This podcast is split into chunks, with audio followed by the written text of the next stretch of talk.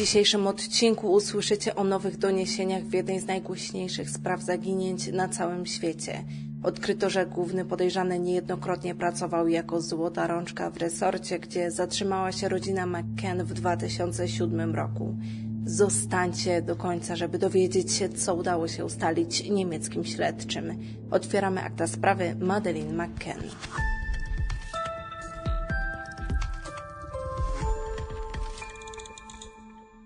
Sprawa Madeline jest chyba jedną z najbardziej znanych na całym świecie. Przez to pojawiło się mnóstwo materiałów na YouTubie i artykułów, jednak pomimo tego nadal brakuje jasnej odpowiedzi na pytanie, co stało się z dziewczynką.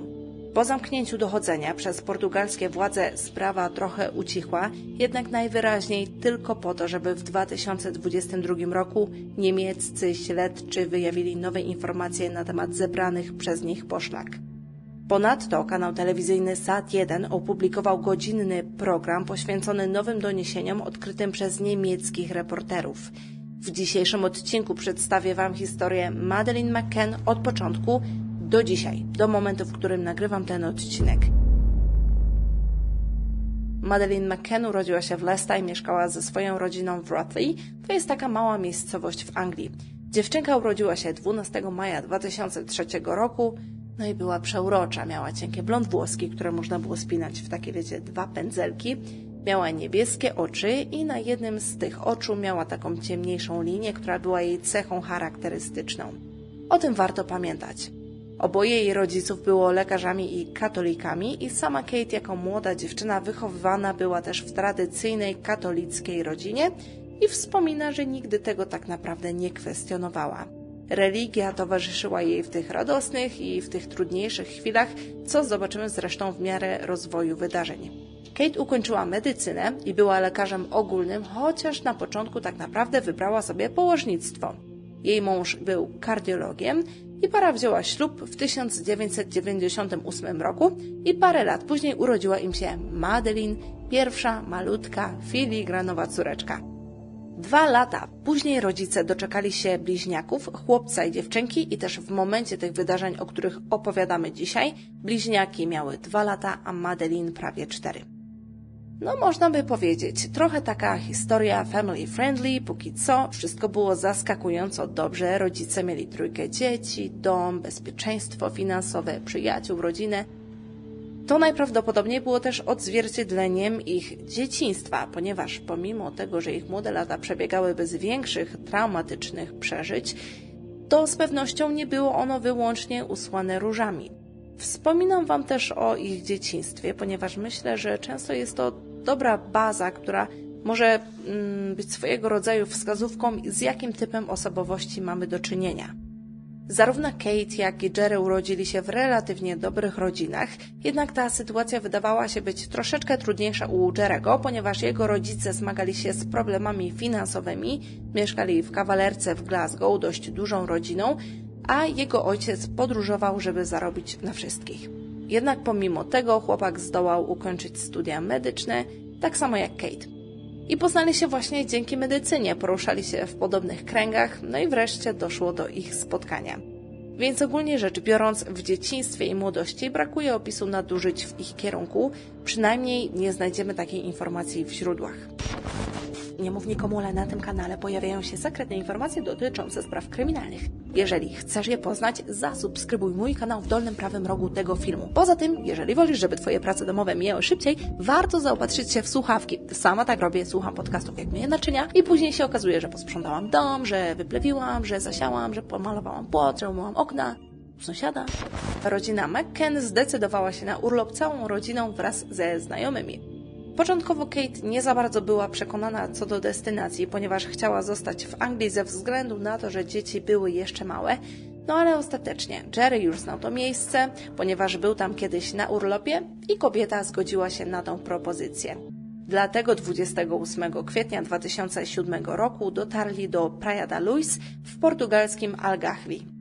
I ta niewielka kropka na mapie nazywana jest też Małą Brytanią, ponieważ dużo Brytyjczyków wybiera się w to miejsce, żeby odpoczywać. Poza tym mieszka tam też całkiem sporo ludzi brytyjskiego pochodzenia, I ogólnie Portugalia jest dość bezpiecznym miejscem do życia i nawet w nocy można sobie pospacerować, oczywiście w akompaniamencie kogoś znajomego. A już w ogóle ta niewielka miejscowość jest cichutkim rajem dla rodzin. Apartament rodziny McKen wynajmował Agostino da Silva, były nauczyciel z Liverpoolu i numer tego mieszkania to 5A. Znajduje się ono na parterze. Mieszczą się tam dwie sypialnie. Jedna idealna dla rodziców, a druga dla dzieciaków. Z rodziną McKen na siedmiodniową podróż wybrali się ich znajomi. Było to w sumie siedem dorosłych osób. Mieszkania turystów były obok siebie, a mieszkania Paynes i Diane Webster znajdowało się powyżej.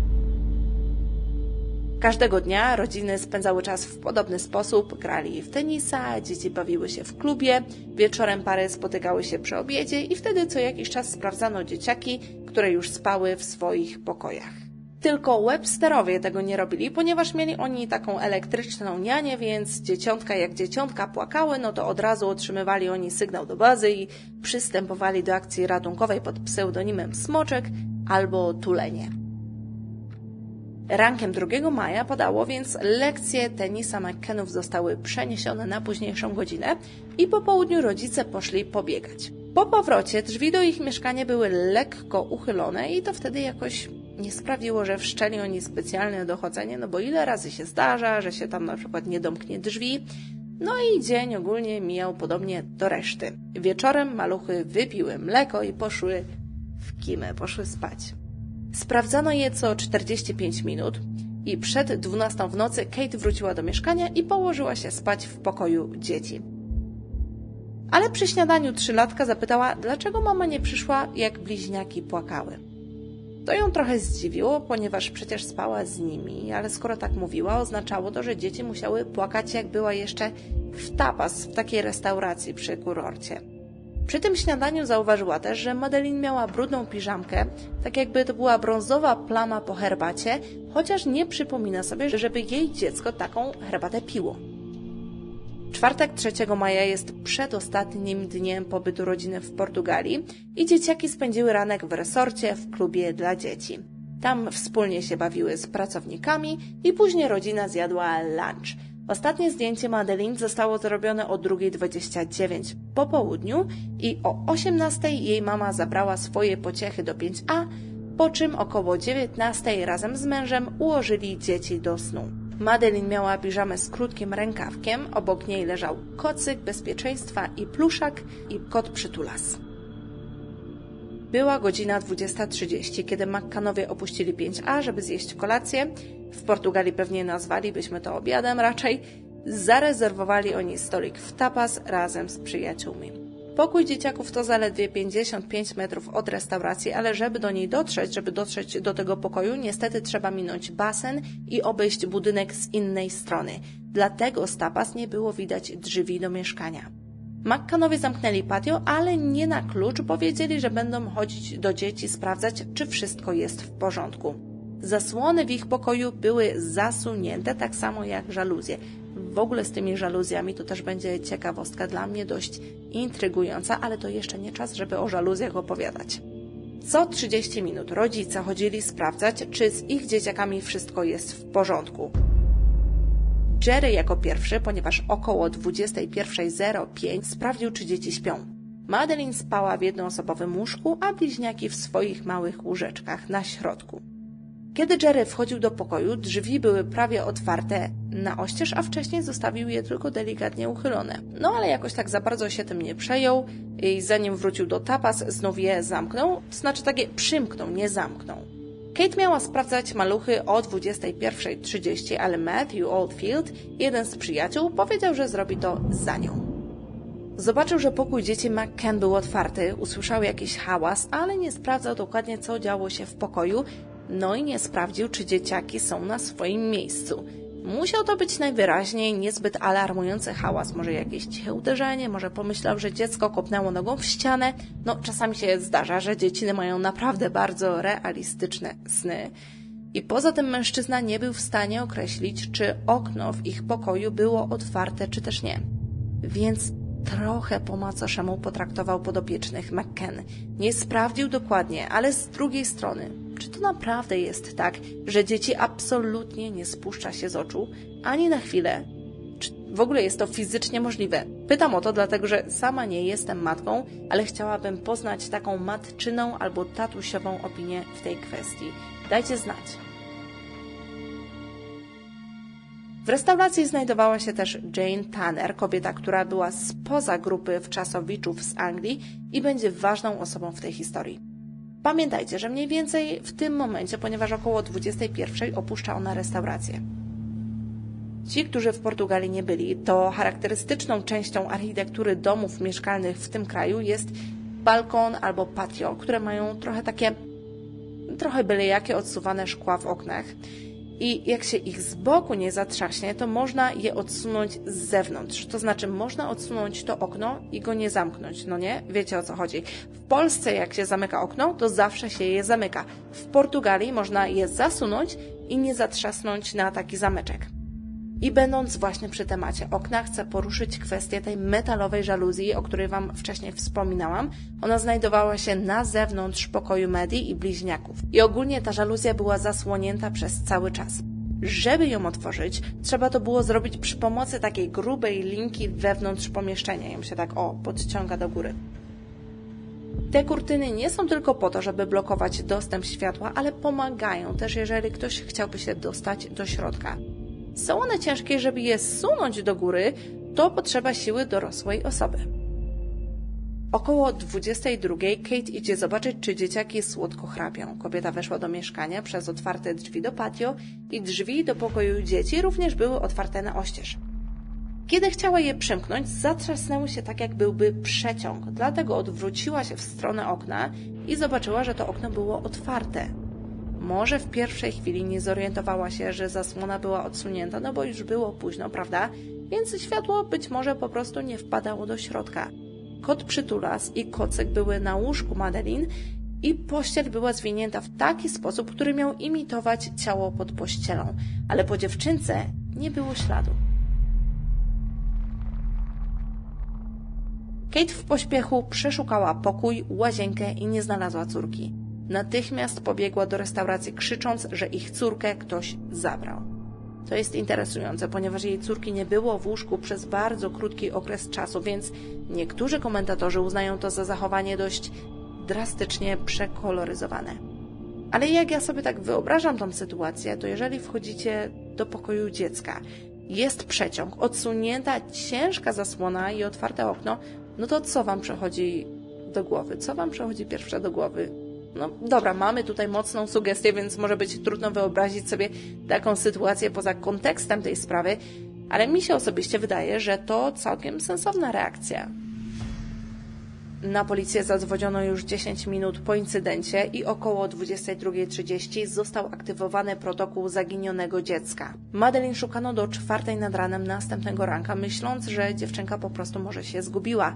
Podobno poszukiwania były tak zaawansowane, że całą noc słychać było tylko jedno imię Madeline. Działania ze strony portugalskiej były relatywnie szybkie, ponieważ żandarmeria pojawiła się na miejscu o 23.30, a po północy zawiadomiono Wydział Kryminalny, który przyjechał 10 minut po otrzymaniu wiadomości. Dla mnie jest to zrozumiałe, że dla Portugalii zaginięcie dziecka z Anglii to ważna sprawa. Portugalia w dużej mierze utrzymuje się z turystyki i na pewno nikt nie chciałby w tym kraju, żeby na arenie międzynarodowej mówiono o tym miejscu jako o miejscu niebezpiecznym. To zdecydowanie miałoby negatywny wpływ na gospodarkę. Dlatego działania zostały podjęte natychmiast. Wyjaśniam to, ponieważ później pojawi się kwestia tego, dlaczego Portugalia nie dokonuje działań na szeroką skalę w przypadku innych zaginięć dzieci. No i oczywiście jest to przykry fakt, że nie traktuje się tych spraw na równi, tak jak powinno być, przynajmniej w idealnym świecie. Ale niestety rzeczywistość jest znacznie bardziej kompleksowa, znacznie bardziej skomplikowana i przypuszczam po prostu, że tak poważnie zajęto się tą sprawą, bo było wiadomo, że będzie ona miała reperkusje na szeroką skalę. O drugiej w nocy do akcji wprowadzono psy poszukiwawcze i wtedy Gonzalo Amaral objął prowadzenie poszukiwań. Jednak chociaż starano się jak najlepiej, Pojawiły się błędy, których nie można usprawiedliwiać oczywiście, jednak wiadomo, im głośniejsza sprawa, tym więcej wytyka się błędów policji. Po pierwsze, nie zamknięto granic w pierwszych złotych godzinach. Te 72 godziny są niezmiernie istotne. Po drugie, policja wodna nie dostała opisu wyglądu dziecka na początku poszukiwań. Według Kate blokowania na drogach pojawiły się dopiero o 10 rano kolejnego ranka, a osoby, które opuszczały Praia da Luz w stronę hiszpańskiej granicy nie były sprawdzane przez policję.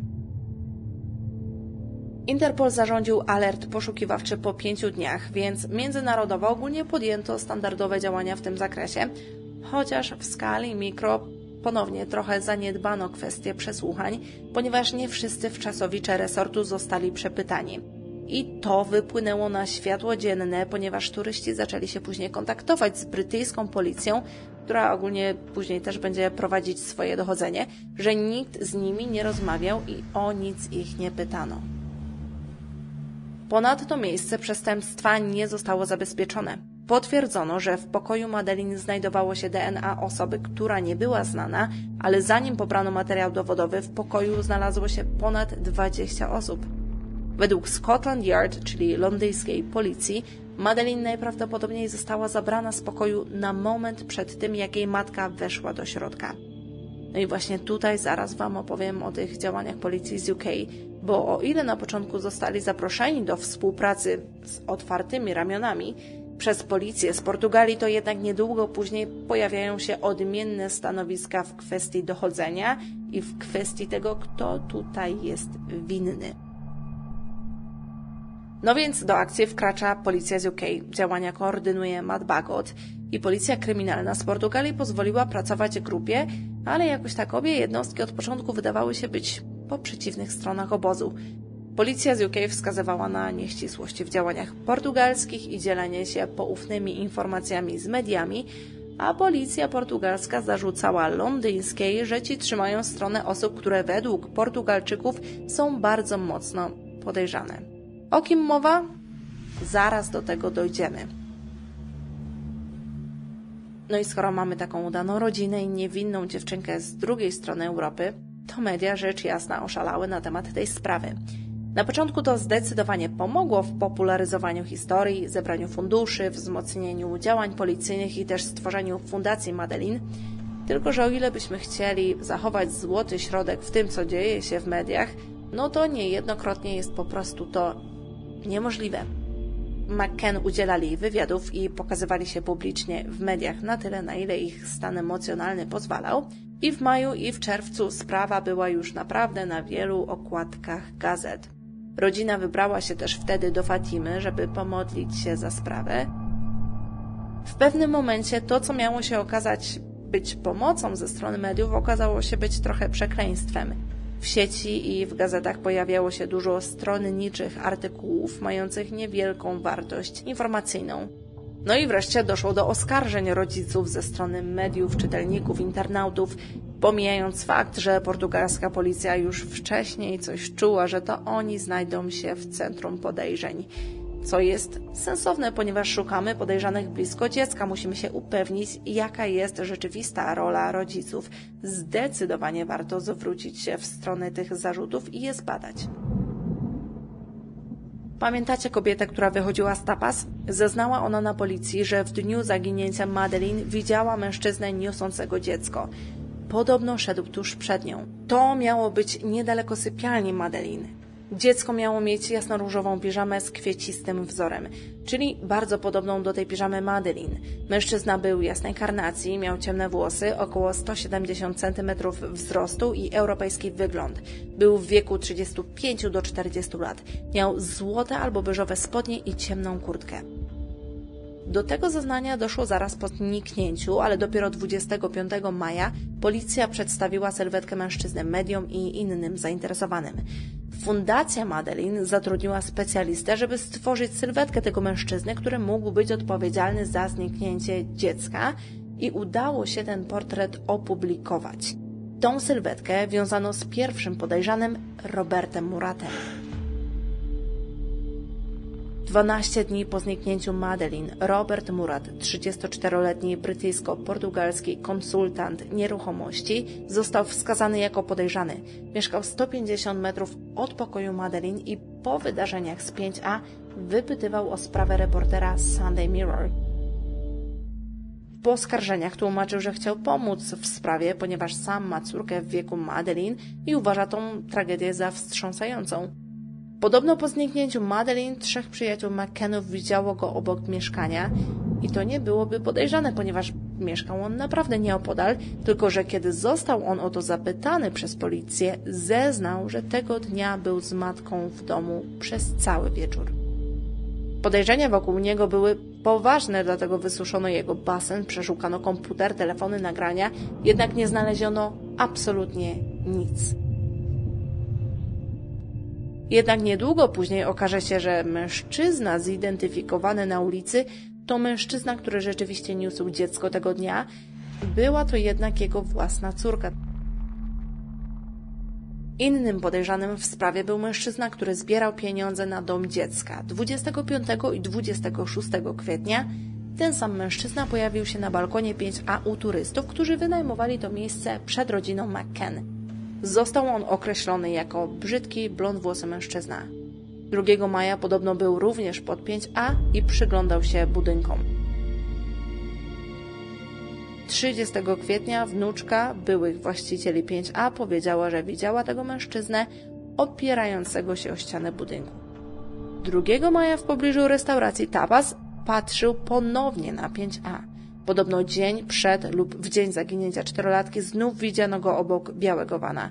Późnym popołudniem 3 maja dziewczyna z mieszkania nad 5A widziała mężczyznę, który opuszczał bramkę tak jakby wychodził z mieszkania poniżej.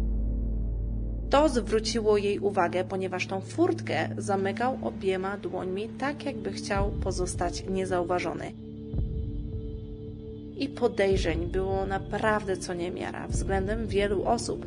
Ostatecznie w sprawie było ponad 100 podejrzanych, ale tymi głównymi w oczach naprawdę wielu osób byli rodzice Madeline. 6 czerwca 2007 roku niemiecki reporter w trakcie konferencji zapytał ich, czy byli zaangażowani w zniknięcie córki. Od tego momentu zaczęły się pojawiać materiały sugerujące, że to rodzice mogą być odpowiedzialni za te wydarzenia. W artykułach przedstawiano niespójności pomiędzy tym, co udało się odkryć, a zeznaniami rodziców.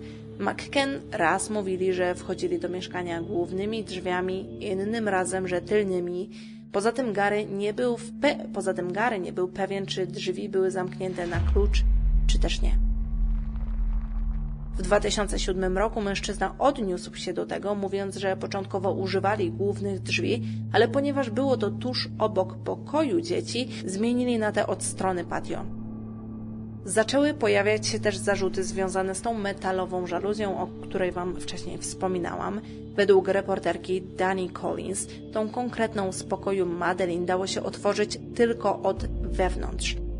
Policja potwierdziła, że otworzenie takiej żaluzji byłoby możliwe tylko przy użyciu siły, co po pierwsze zostawiłoby ślady włamania, a takich było brak, a po drugie w trakcie ich niszczenia ktoś by na pewno usłyszał ten huk. Jeżeli ktoś rzeczywiście zabrał dziecko, musiał on znać pomieszczenie. W sieci znajdziecie mnóstwo wywiadów z rodzicami i opinie specjalistów na temat ich mowy ciała, która często określana jest jako wzbudzająca podejrzenia. Pojawiły się teorie, że może doszło do wypadku i rodzice ukryli ciało. I portugalska policja kierowała się właśnie w tą stronę, że to rodzice byli odpowiedzialni za zniknięcie małej Madeline. Mieli swoje powody, ale i do tego, do tych rewelacji również dojdziemy. Rodzice Madeline wpadli na pomysł wynajęcia byłego policjanta z Afryki Daniela Krugela, który wynalazł system wyszukujący materię korzystając z DNA i satelit. Przy pomocy tej techniki szukał Madeline i podobno sygnał urwał się w okolicy plaży w pobliżu klifu de Negra. Wtedy, kiedy rodzice szukali pomocy poza radarem policji z Portugalii, inspektor Gonzalo Amaral uznał, że jest to próba odciągnięcia uwagi od nich samych. Twierdził, że kobieta korzysta z osób trzecich, które miałyby wskazać ciało córki bez wskazywania na to, że to ona wiedziała, gdzie ciało się znajduje. Dlatego poprosił o pomoc brytyjską policję w dalszych poszukiwaniach ciała, no bo w tamtym momencie już raczej większość uważała, że dziewczynka nie mogła żyć. Brytyjscy policjanci zaakceptowali ofertę współpracy, przeszukali Praia da Luis, ale potem uznali, że możliwość, że dziecko mogło znajdować się w tej okolicy jest bardzo niewielkie. Potem zwrócono się w stronę jeszcze bardziej specjalistycznych rozwiązań, w których psy odegrały bardzo ważną rolę. Mieszkanie 5A stało się obiektem poszukiwań tych wyspecjalizowanych pomocników. Dwa psiaki, które odegrały szczególną rolę, to Kila i Eddie. Kina to wysoko wyspecjalizowany pies. Kiedy wyczuwa zapach konkretnej osoby, zastyga w bezruchu. Jeżeli Eddie wyczuwa zapach zmarłego, szczeka, nawet jeżeli ta osoba jest pochowana albo znajduje się pod wodą. Portugalska policja otrzymała pozwolenie na przeszukanie domu i renosenik, który został wynajęty 24 dni po zniknięciu dziecka. Psy dotarły na miejsce 31 lipca 2007 roku i zostały wprowadzone do mieszkania. Zaszczekały za sofą, w salonie oraz w pobliżu szafy z ubraniami w głównej sypialni. Przy pojeździe zaszczekał Eddie, Killa w pobliżu bagażnika oraz przy szafce z przodu pasażera. W szafce znajdowały się klucze i kółko do tych kluczy. Kiedy je schowano do pudełka i zakopano w piasku, Killa znów zaszczekała. Natychmiast potem podzielono się tą informacją z mediami, które zaczęły sugerować, że Medi zakończyła swoje życie w 5A. Policja odwiedziła też mieszkanie, które wynajęto po zniknięciu Medi i w tym mieszkaniu Eddie zaszczekał tylko przy kocie przytulasie. I policja opuściła mieszkanie z ubraniami, pluszakiem, parą lateksowych rękawiczek, walizkami, dwoma pamiętnikami, które Kate zaczęła zapisywać po zniknięciu córki oraz Biblią, która była pożyczona od znajomych. Eddie podobno ponownie zaszczekał przy jednym z pudełek, kiedy zostały one przeniesione do innego pomieszczenia. Według prawnika McKen pies zaszczekał z powodu zapachu zwłok, który znajdował się na ubraniach Kate, ponieważ kobieta była lekarzem, no i pracowała w szpitalu, więc to miałoby w sumie sens. 8 sierpnia 2007 roku rodzina Madeline została wezwana na przesłuchanie w charakterze oskarżonych o odebranie życia ich córki. Wtedy nie było jeszcze wyników DNA pobranych z auta i z mieszkania. Podczas tych zeznań pamięć Kate została uznana za wadliwą. 3 września pojawiły się wyniki badań z auta. 15 z 19 cząsteczek DNA pasowały do tych Madeline, przez to jednak wynik był zbyt skomplikowany, żeby wydać jednoznaczną interpretację. Wydawałoby się, że 15 z 19 to dużo, ale jednak najwyraźniej nie. Specjalista uznał, że może to być zarówno DNA członków jej rodziny, jak i Medi. Po tym incydencie ponownie przesłuchano parę. Wtedy policjanci portugalscy powiedzieli Jeremu, że znaleziono DNA w bagażniku ich auta i za sofą w mieszkaniu. Gary nie odpowiedział na ten zarzut, a Kate nie odpowiedziała na 48 pytań w ciągu tego przesłuchania, które trwało całe 22 godziny. 9 września 2007 roku Kate i Jerry wrócili do Anglii. Następnego dnia inspektor podpisał raport stwierdzający, że Madeline zmarła w 5A w wyniku wypadku, że tapas pomogło w zakryciu śladów oraz że rodzice ukryli ciało dziecka, wymyślając historię porwania.